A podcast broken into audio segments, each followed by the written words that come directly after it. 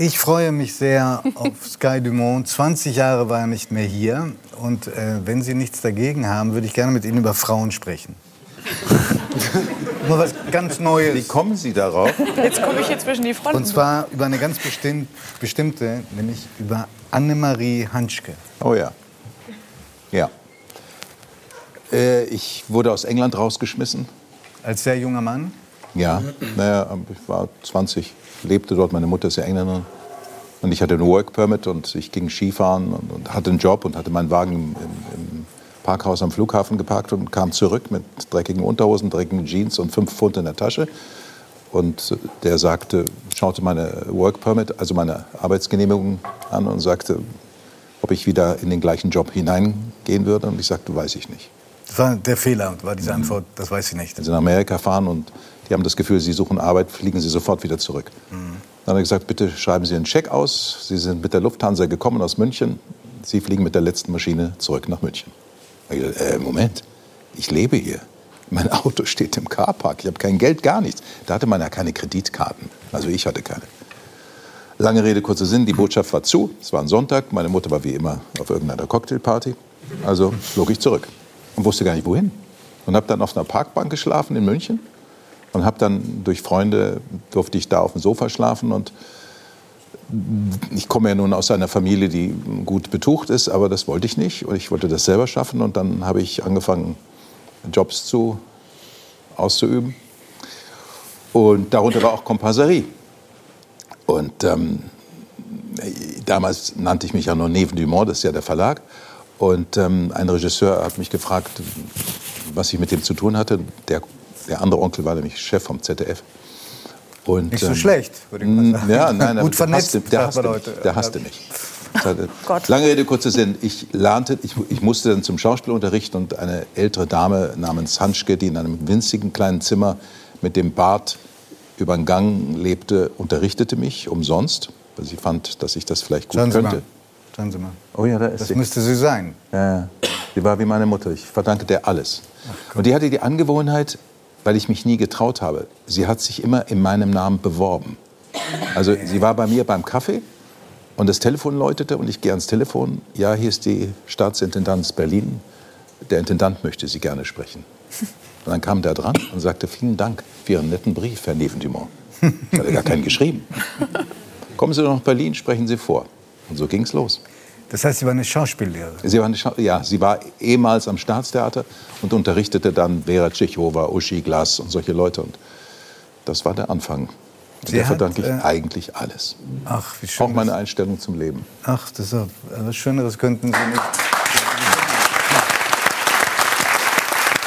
Bin natürlich, bin ich natürlich neugierig geworden. Einstellung zum Leben, was meinen Sie damit?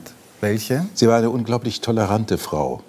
Ich komme nicht unbedingt aus einem sehr toleranten Haus. Sie war äh, schon bei den Nazis immer, sie wurde eingesperrt, äh, sie hat gegen Nazis ausgesagt, äh, sie wurde vor Gericht, das habe ich selber miterlebt, stand sie vor dem, also in der Bundesrepublik bereits vor dem Richter, weil sie musste gegen irgendwelche Leute, Intendanten aussagen und plötzlich läutete irgendein Wecker hinten an. Sagte, machen Sie ruhig weiter, ähm, Herr Richter. Ähm, der erinnert mich, mein Zug geht in zehn Minuten. Aber dann läutet er noch mal, da muss ich aber los. So war die. Völlig unangepasst. Zivilcourage ohne Ende. Und das war beeindruckend und hat mir sehr viel gegeben. Sie haben gesagt, dass Sie auch andere unterrichtet hat, aus denen was Großes geworden ist, zum Beispiel in Uschi Glas. Ja. Ähm, auf einen, den sie unterrichtet hat, sind Sie nicht gut zu sprechen. Yo. Das ist der vielen hier noch bekannte Chris Roberts. Ja, ein Kollege von uns. Ja. ja. Ist, ist, das noch ein das Begriff? War der schönste ist das noch ein Blick. Begriff? Gott das noch Dank. nie gehört? War Schlagersänger, oder? Ja, Schlagersänger. Nee, kenn ich nicht. Ja, ja. Chris Roberts? Naja, Chris hieß er ja nicht, deswegen sage ich immer Chris. Sagt mir gar nichts. Du kennst Chris Roberts nicht? Nee. Gibt's doch nicht. Ah, 70er, ne? ja. 70er, oder? Wer- wa- Ich auch nicht. Sing mal, was er gesungen Ein hat. berühmter Schlagersänger, aber ich habe nicht einen hat er denn einzigen gesungen? Song. Ich auch Ja, nicht. War ja auch nicht. Weil- Oh Mann. Sie Ich noch eine Song? Melodie schnell, dann kann ich mitsingen. Aber ich krieg die die ist schon weg. Aber, also, und, aber was hat... Äh, Nein, wir hatten dann alle zusammen, wir Ja, hatten ich ja alle ja kein singen, Geld. also. Und wir haben, sie, hatten alle kein sie Geld? hatte irgendwie 70. Geburtstag, ich weiß nicht mehr genau. Und dann hatten wir alle Geld zusammengelegt, dass wir ihren Ab zum Abendessen einladen in irgendeinem Lokal. Wahrscheinlich war es der Wiener Wald. Und ähm, dann kamen wir alle da und Chris Roberts kam mit irgendwie fünf Fotografen und nutzte diesen Termin als Publicity.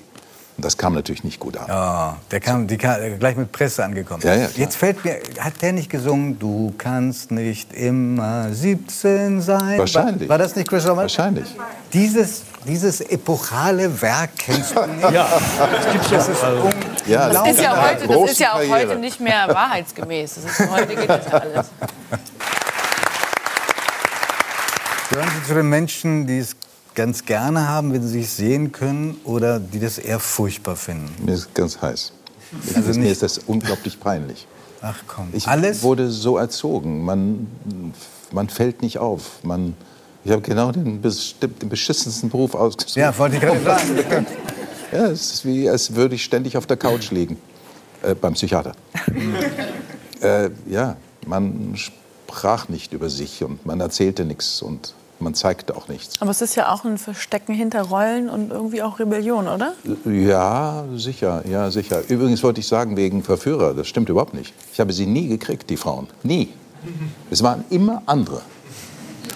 Nochmal, jetzt Na, verstehe Im Film, im. Film, im Ach so, Film, im Film, im okay. Film, im Film. Muss gleich korrigieren.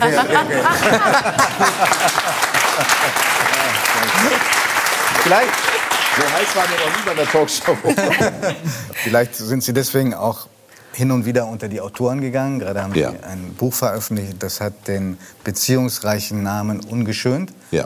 Da setzen Sie sich ähm, auseinander mit dem Älterwerden. Und ähm, ich kenne jetzt schlecht, und auch wir beide würden das nicht schaffen, alles zusammenzufassen. Aber von den Werken, die ich mir jetzt mit ähm, immer wieder mal reinziehe, ist das eins der optimistischeren, weil sie können dem Älterwerden auch was abgewinnen. Ähm, Ja. Und ähm, was mich natürlich wahnsinnig gefreut haben, äh, ist, dass Sie in diesem Buch ein Denkmal setzen einer unserer ehemaligen Moderatorin hier, nämlich Marianne Koch. Das wusste ich nicht zu dem Zeitpunkt. Die, die, die äh, war Ja. hier die erste Moderatorin, die hier angetreten ist und war auch vor kurzem hier zu Besuch, ist 90 und man denkt, die ist viel jünger als manchen Moder äh, mancher Moderator und manche Moderatorin, die ich inzwischen so kennengelernt habe. Du meinst aber nicht mich jetzt, ne? Über null. null. Ich habe ja auch Moderator gesagt. Ähm, und die für Sie ein richtiges Role Model ist. Ja, eine großartige Frau. Äh, Aber d- wenn ich darf, würde ich mir eine, äh, eine Stelle gerne ra rausnehmen aus dem Buch. Ja, ja. Da ist es, dass Sie gesagt haben, ich will mal eine Wunschliste aufsetzen von Dingen, die ich noch machen möchte Ja. in meinem Leben.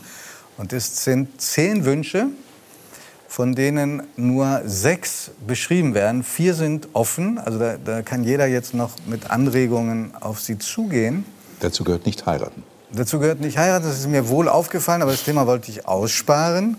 Und ähm, ich, darf ich Ihnen gestehen, ich finde diese, diese Wünsche so rührend harmlos. Ballonfahren. Naja, d- d- darf ich unterbrechen? Ich war auch schon fertig. Sie haben so tief Luft geholt. Nein, Nein, ähm, äh, es ging mir eigentlich darum, so meine echten Wünsche wollte ich eigentlich nicht jetzt so ganz offenlegen. Oh. Nein, nein. Ballon bin ich übrigens gef ge gefahren. Inzwischen? geflogen. Ja, nein, schon länger. Ähm, mir war immer wichtig, ich hatte immer Pläne. Ich habe mir immer Dinge vorgenommen. Und das versuche ich auch meinen Kindern zu vermitteln. Und das hat mich vielleicht immer vorwärts getrieben, geleitet, wie auch immer. Es hat mir immer geholfen. Es hat mir immer Hoffnung gegeben, weil ich wollte immer noch etwas erreichen. Gar nicht erreichen karrieremäßig oder Geld verdienen, sondern ich wollte immer, äh, ich wollte ein Buch schreiben. Ich habe mein erstes, glaube ich, mit 18 habe ich ein Drehbuch geschrieben. Ähm, ich glaube, es ist wichtig im Leben, dass man sich Dinge vornimmt und nicht die Hände in den Schoß legt und sagt, ja, jetzt bin ich alt und in Rente und ja, jetzt warte ich mal ab. Letztendlich wartet man dann nur noch am Tod oder was? Und das habe ich immer vermieden und das hat mich vielleicht auch etwas jünger gehalten, als ich es bin. Sie beschreiben und sagen, ähm, es ist oft so, dass man sich anschaut und denkt, ich sehe älter aus, als ich mich fühle. Ja, das tun wir alle. Der Körper haut ab. Der macht sich selbstständig. Scheiß Körper.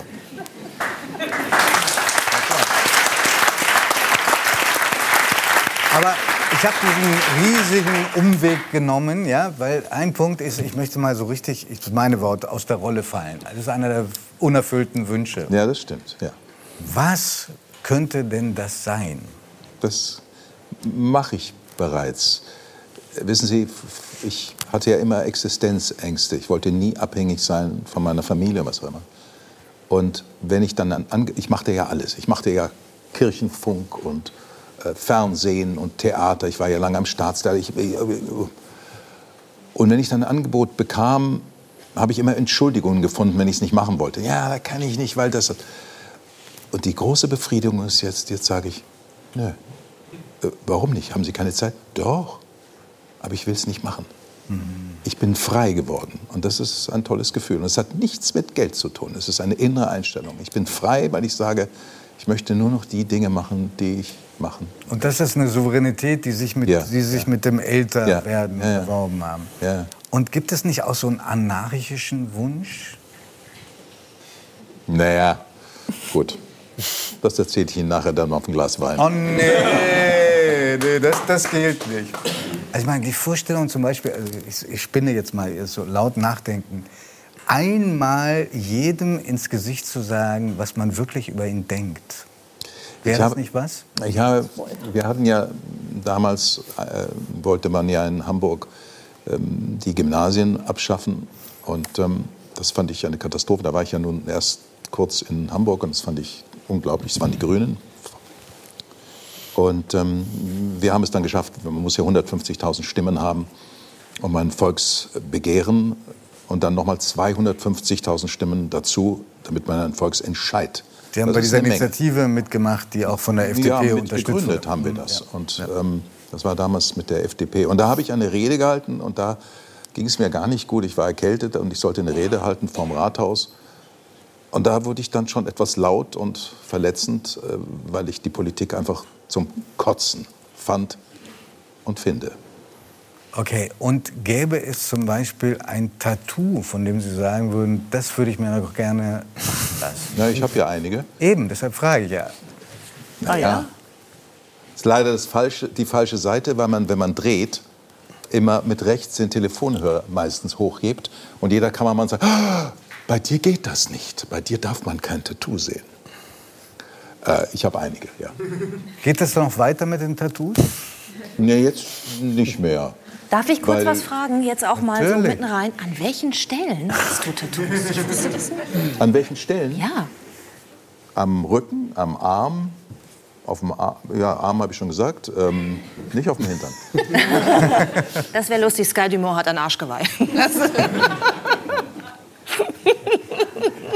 no, gibt's Nein, noch? Gibt's noch? nicht. Ah, Gibt's nicht. Okay. Am Arm.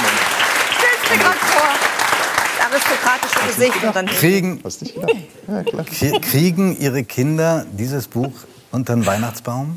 Nein, das, nein, nein, nein, um Gottes Willen. Ähm, die verschone ich mit, die, die müssen auch nicht meine Filme anschauen. Das, Aber nein, tun. Sie es hin und wieder? Das weiß ich gar nicht, weil ich möchte sie nicht. Es ist Schluss, wir müssen aufhören. Also der Schluss, Sie sind aus der Verlegenheit raus. Ich muss aber sagen, seitdem ich Ihr Buch gelesen habe, machen mir 75 Jahre nicht mehr so viel Angst wie vorher. Ich Das ist gut. Ich bedanke mich sehr. Danke.